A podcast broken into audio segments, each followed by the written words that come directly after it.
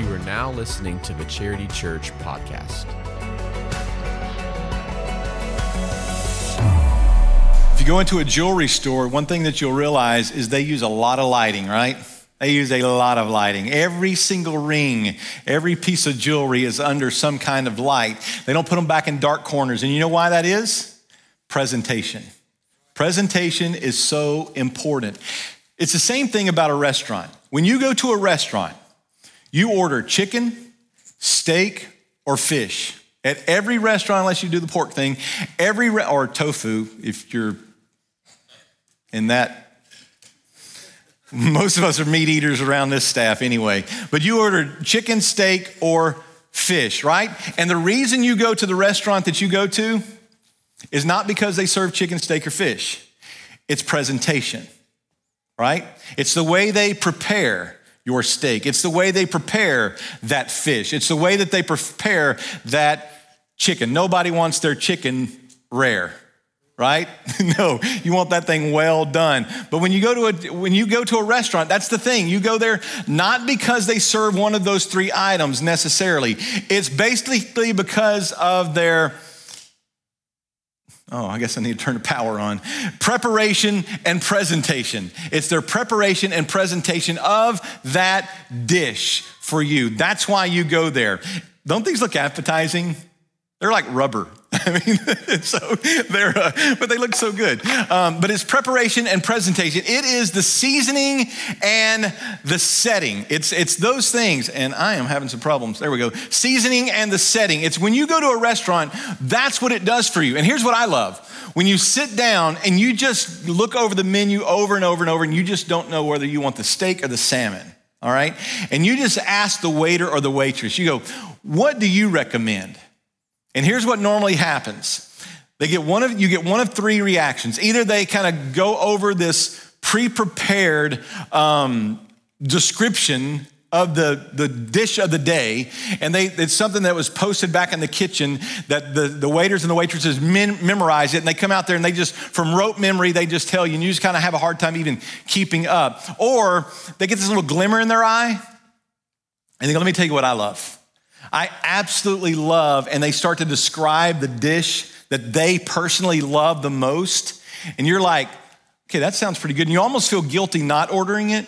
And then you've also got that occasional waiter or waitress, and they go, I don't eat here much. Matter of fact, I'm about sick of this food here, so I'm gonna go, I go over to the Chick fil A okay? Or they go to somewhere else. And, and so that's usually what you get. It's one of those three reactions. And the one you like the best, right, is the one that gets that little look in their eye and they kind of get their, you can almost sense they're salivating over the dish that they're describing for you, that you really need to have this one. And that's the one we usually go with because we feel guilty not to, right? And you know what? As I was thinking about the message today, that came to me because several years ago, as I was reading a, a book on preaching, the book, the, the author of the book was saying, listen, everybody is preaching scripture pretty much, but the difference between some and others is presentation. It's how well you present the word of God to other people. It's how well you present the hope of Jesus Christ to other people. And so, as we look at this passage of scripture today, our lives are really the waiters and the waitresses in the restaurant of the gospel, so to speak, to maybe stretch an analogy further than it needs to be stretched. But in the passage that we're going to look at today, this is what Paul is writing about. It's the church of Colossae, so we're going to be in Colossians chapter 4. And if you want to turn there, Colossians chapter 4 and 5, two verses is all we want to look at today. And I just want to read through these and then come back and give you three points that I think will help us. Walk in wisdom toward outsiders. And just to contextualize this word outsiders, what he was talking about with outsiders, it's anybody who is outside of the church or outside of the faith. They're people who do not follow Jesus, they're not Christians, they're not a part of the church, they're outsiders. But the thing is, it's not a term of endearment when you go tell people, hey, you're an outsider. Because you nobody likes to be called an outsider. You don't like to feel like an outsider. So the mission of the church is to make the outsider the insider. So we're always about trying to make the outsiders become the insiders. So we don't want to alienate people. We don't want to make them feel like an outsider. We want to make them feel like we love you in spite of the fact that you may not believe like us. You don't necessarily go to church here, but you're kind of an outsider according to what Paul is talking about. We want you to become an insider. We're not a, a group that's exclusively us and we don't want anymore. As I heard a lot growing up, or us for no more, not from our church, but people kind of had that mentality. We don't want other outsiders in. No, we want outsiders in because we want outsiders to become insiders. And so he says you need to walk in wisdom toward outsiders, making the best use of the time. So the time that you're given here, you need to view the outsider through a lens that makes the best use of your opportunities that you have with the outsiders to try to help them to become insiders. So he goes on and he says, Let your speech, I think my clicker's not working right. Um, let your speech always be gracious, seasoned with salt, so that you may know how you ought to answer each person.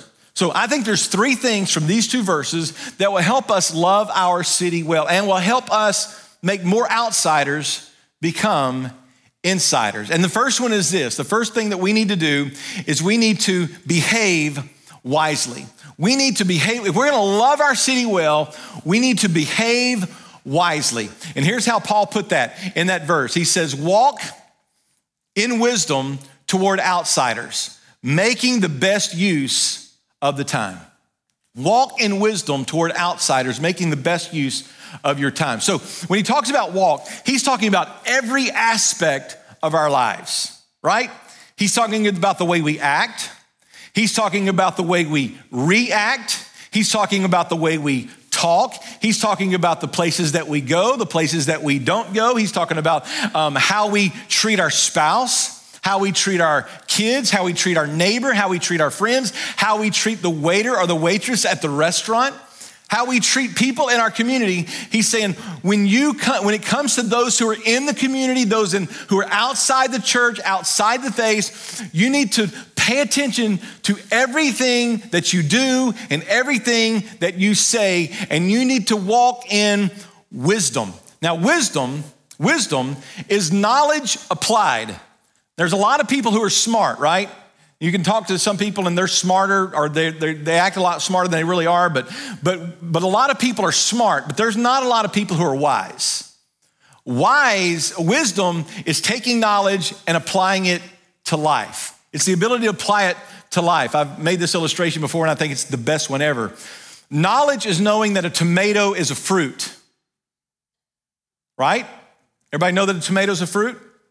That's knowledge. If you didn't know that, you know that now. Wisdom is not going home and putting it in a fruit salad. Okay? That's knowledge versus wisdom. Knowledge and wisdom. And so knowledge is it's gaining knowledge, it's having knowledge, but wisdom is knowing how to apply that knowledge. So wisdom, in this case, wisdom is knowing what to do for the glory of God even after the rule book runs out.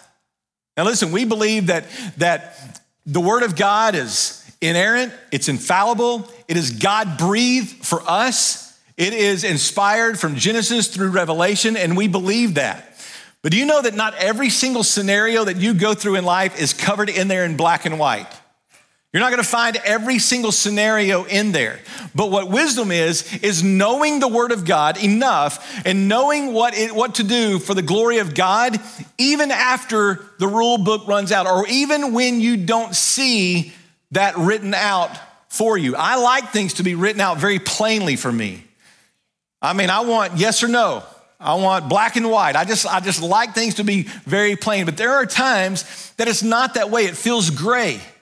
It feels like we need to take a moment and we go, in light of the future, what should I do in this situation? In light of my hopes and dreams, or in light of what I'm wanting to accomplish, what should I do in this scenario? So it's knowing how to become all things to all people without compromising holiness and truth.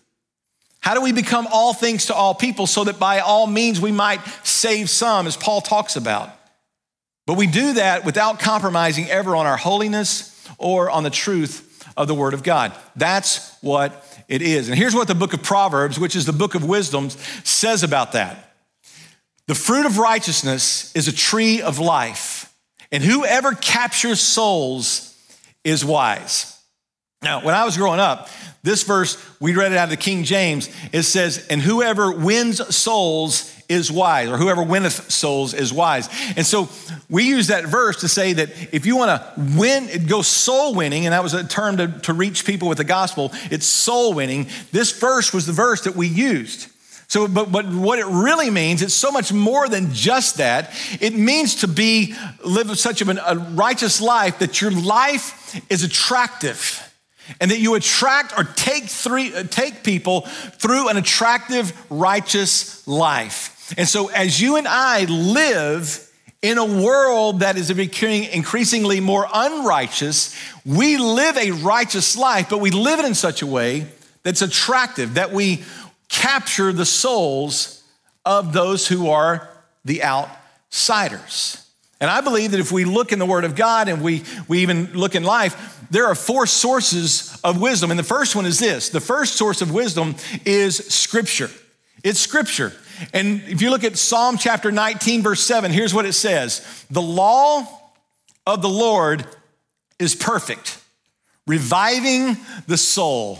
The testimony of the Lord is sure, making wise the simple. When we look at the Word of God, it is beneficial for wisdom, for us to glean and gain so much wisdom. As a matter of fact, the book of Proverbs has 31 chapters in it. You may already know this, but if you don't, it, it's helpful. 31 chapters in it. And Proverbs is known as the book of wisdom, just little nuggets. You can just read two or three verses, maybe sometimes one, and you can just get so much wisdom from that. And so if you look at it, there's 31 chapters. So every single day of the month, there's a different pro- proverb that would correspond with that date. So today is the ninth. So you go to Proverbs chapter nine and you can just read through there. And there's probably one of those verses or a couple of verses that you would be able to use to gain some wisdom. So the number one source of wisdom for us is scripture. The second one is this it's prayer. It's prayer. And listen, prayer is a great source of wisdom. As a matter of fact, here's what James said in James chapter 1 verse 5. He says this, if any of you lacks wisdom, anybody here lack wisdom? I know I do.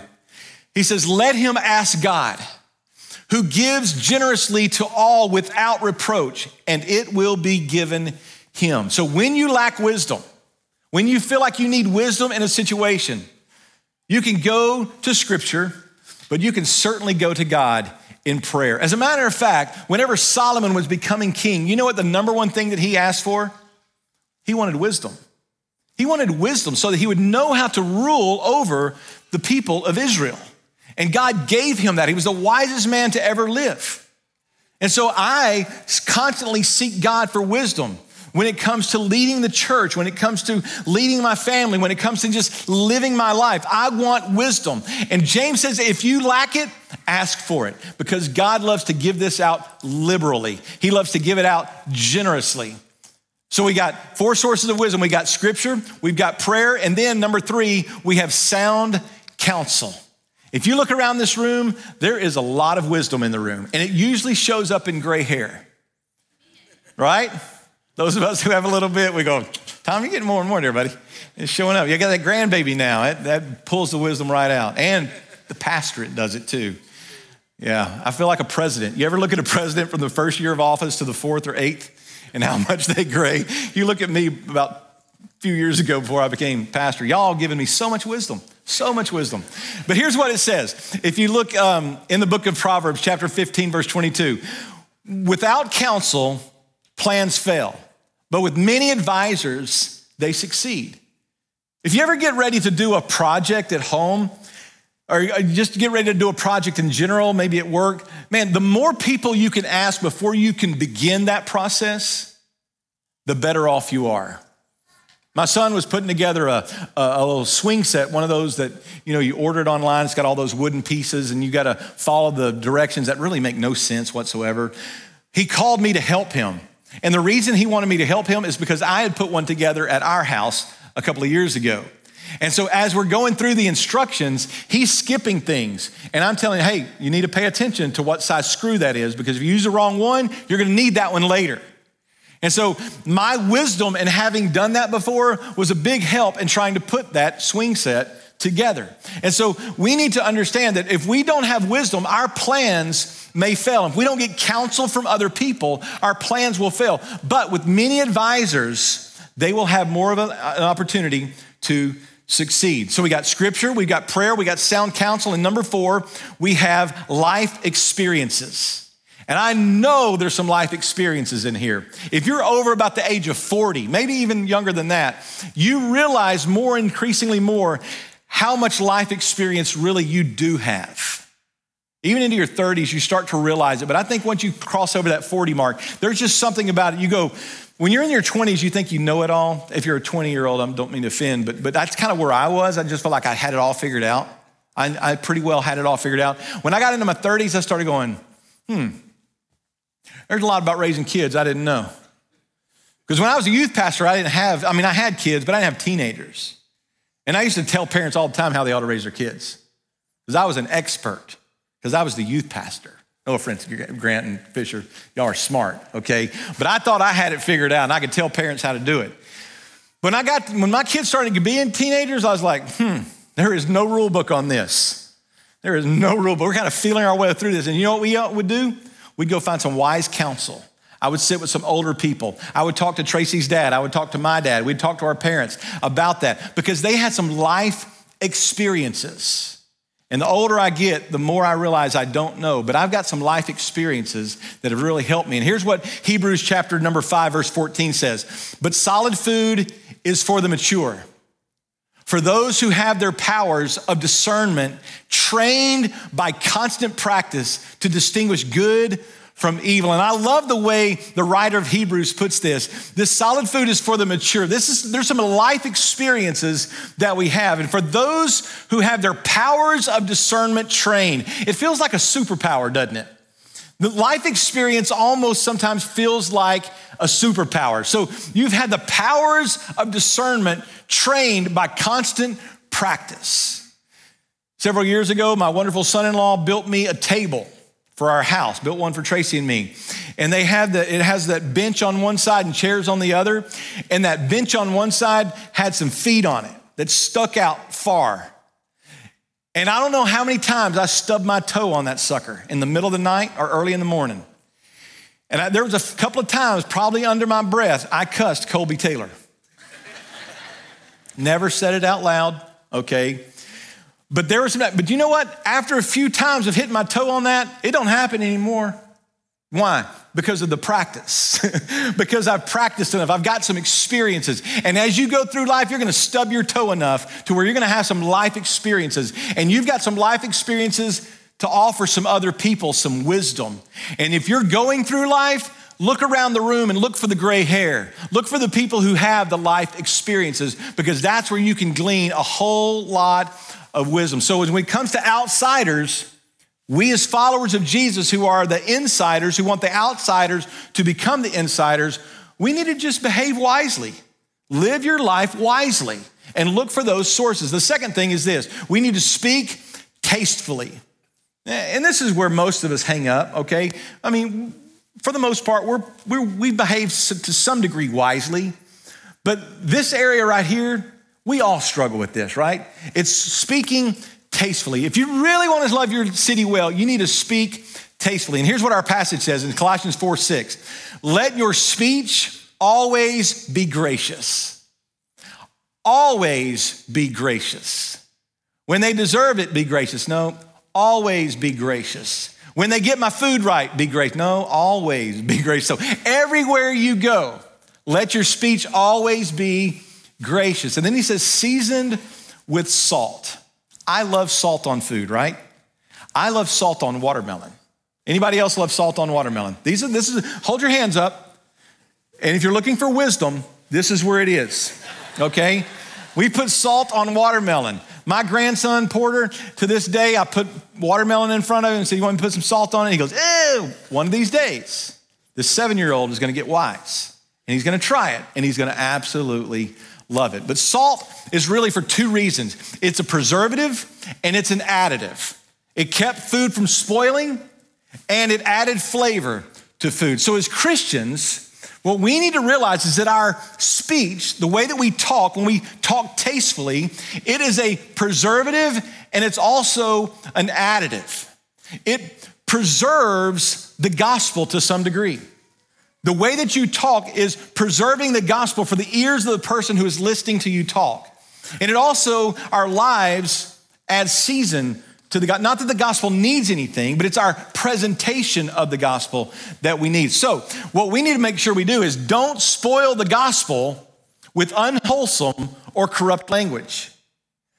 Because sometimes it's hard for people to hear about our faith because they listen to our language. They listen to our gossip. They listen to our slander. They listen to our crudeness. They listen to our cursing. They listen to our negativity. Basically, they listen to our opinions too often.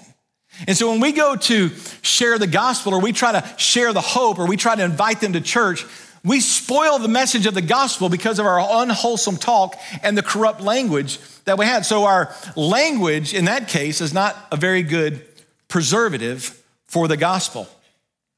But here's what we should do we should always speak as though we have recently been with the Lord and we've tasted and seen that He is good. And this may be the biggest reason we don't have good talk, good speech to those outside the church is because we don't spend enough time with God. Psalm chapter 34 verse 8 says, "Oh taste and see that the Lord is good." It's that waiter or that waitress who has eaten from the restaurant. And they go, you know what? I love the steak here. It is absolutely the best steak you'll ever put in your mouth. And you're like going, well, order me one of those. And how do you like it cooked? I mean, somebody was telling me recently about a restaurant they went to, and they, he said, I would never order a pork chop. But the way the waiter described the pork chop, I couldn't help but order the pork chop. And that's what we are with the gospel. We should speak in such a way to convince people that we have recently sat at the feet of Jesus and we have tasted and we have seen that the Lord is good. Even in the midst of struggles, even in the midst of disappointments, even in the midst of heartaches, we should taste and see that the Lord is good. So we need to behave wisely, we need to speak tastefully, and the last thing is this we need to answer personally. We need to, we need to contextualize what it is we are presenting. If we're gonna love our city well, we have to answer personally. Let me tell you what I mean by that. Here's what he said in Colossians 4 6. He says, so that, so you have your speech always gracious, seasoned with salt, so that you may know how you ought to answer each person. Because you know what? Each person is different, and each situ- situation is different. I was a car salesman for about two and a half years of my life. And uh, it was a long two and a half years, but it was a fun two and a half years in that sense of selling cars because I got to sell BMWs and Volvos. I think they're two of the finest cars on the planet.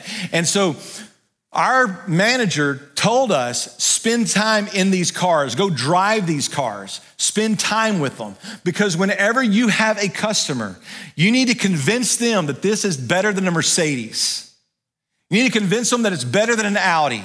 You need to convince them that it's better than anything else out there. And you need to spend some time so that you can believe that and you can convince them. But the first thing you need to do is build some rapport with them. You need to know what it is they're looking for in a luxury car. And so I would ask a lot of questions to try to tailor my presentation of a BMW 7 Series that at that time was about a $70,000 car.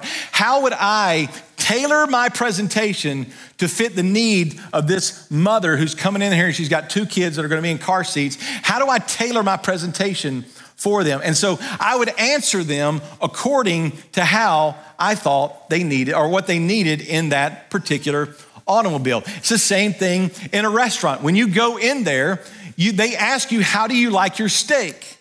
And you either go, I like it rare, I like it medium rare, I like it medium, medium well, or well done, or shoe leather, one or the other. And you hope that they'll go in there and prepare it the right way. But I love it when I go to a restaurant and they'll go, I want mine medium rare, but just a little bit more. And I'm like, They gave you five choices. And you're gonna go, I want it just one degree hotter than medium rare. And I'm like, okay, but, but a good restaurant will do their best to satisfy that desire, right? Because they wanna tailor the food to your preference. I like my um, salmon rare or, or uncooked, raw, on a bed of rice in the form of sushi. Can I get an amen right there? Come on, somebody. I like it that way, but Tracy doesn't. She's gonna go get a California roll every single time. So you go in there and you want them to tailor that, that, that dining experience to you. As Christians, we need to know how we ought to answer each person. That way, we are a good presenter of the gospel to them. Listen, the gospel is the same. And Christ is the same, but our presentation should be made to order. That means you've got to learn how to listen to the other person, learn to listen to their story, and then learn to share your story and how your story proclaims his story. Most people are not good listeners. Most of us are terrible listeners. We are only listening long enough for it to trigger a thought in our mind, and then we're just gonna talk over the next person and we're gonna make it all about us. Well, let me just challenge you learn how to be a good listener. If you've never read the book, How to Win Friends and Influence People, you need to read it. It's an oldie, but a goodie. And it will teach you how to be a better listener. But we need to learn to listen to people's story. Why do they need the gospel? Absolutely because they're a sinner.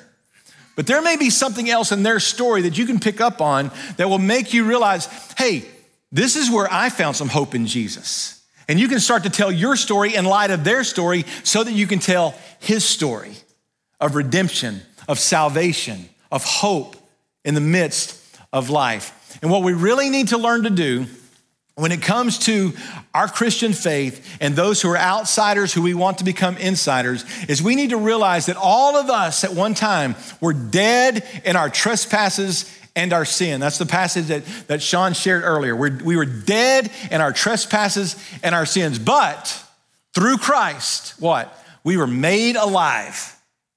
And somebody came along somewhere and performed CPR on our dead bodies. And that's what we as Christians, we need to learn Christian CPR. And here's what we mean by that it means to cultivate, plant, and to reap.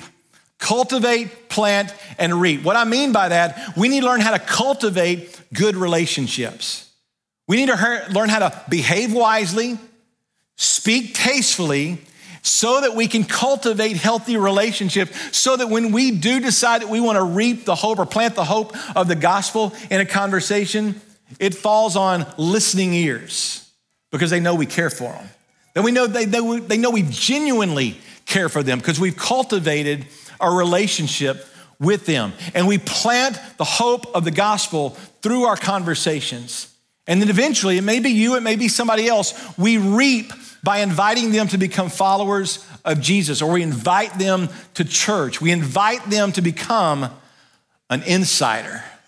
And we want them to feel like they may not be an insider, but we as insiders absolutely love the outsiders. And we want all outsiders to become insiders. And we do that by behaving wisely, speaking tastefully, and then answering personally toward every single person we come into contact with because we are representatives of Jesus Christ. We are the waiters and the waitresses walking around trying to convince people that we have been with the Savior, that we have tasted and seen that the Lord is good, and you should come try. You should come be a part of the family of God because it is a good place to be. I'm not dining at other restaurants because this one is just perfect. Everything that I need is right here. So, as you think about that, let me give you a couple of questions to think about and ponder. Number one, what does your presentation of Christ look and taste like to the city around you? Are they turned off? Do you give off a, a repugnant taste to the world around us? And they would say, I would want nothing to do with Christianity because of the way that person talks, the way they act, and the way they live. What kind of taste are you giving to the world around us? Could someone talk to you and walk away with a good taste in their mouth about Christ? Would they believe that you've been with the Lord? So practice telling your story and be reminded of the goodness of God in your life. Practice telling your story. I mean, really, this afternoon, tell your story to somebody. Be reminded of why you came to Christ in the first place. If you're like me, it's been 40 years since I put since I since I was saved at 12 years old. It's been 40 years. I had to remind myself, hey, listen, I don't want what the world has to offer. Because being in the family of God is great for me. I love our church. I love what God has done for my family. I love what God has done for me, what He's carried me through. And listen, I need to practice telling my story so that other people can be reminded of the goodness of God in my life. And then finally, who has God put in your path for you to cultivate a relationship with? Begin that CPR process to cultivate, plant, and reap. But God has called you, He's put you in the path of so many people that you can just begin to cultivate that relationship with. And listen, if you're here in the room today or if you're watching online, we would love to help you come to know Christ as your Lord and Savior, to cross over and become an insider that we've been talking about today, because it is good to be on the inside. And we want you to be there. So if you'd like to begin that relationship with Christ, hey, Chat with us online, let us know that you're there. Or if you're here in the building, meet us in the guest VIP room, or you're always welcome to meet us right down here in the front. And we'd love to talk to you about that. But let's stand together as we close out. Father, we love you and we're so thankful for you. God, we are just so prayerful that we could let our speech be seasoned with salt. God, so that we can make the most use of our time in the world that you've placed us in, in a city that we love in the city that we want to reach with the gospel, the gospel of hope, the gospel of salvation. So, God, I pray that we would be wise, wise in everything that we do and in everything that we say. And if there's someone here today that needs you as their Savior, my prayer today is that they would confess you as Lord and believe in you with all their heart. In Jesus' name.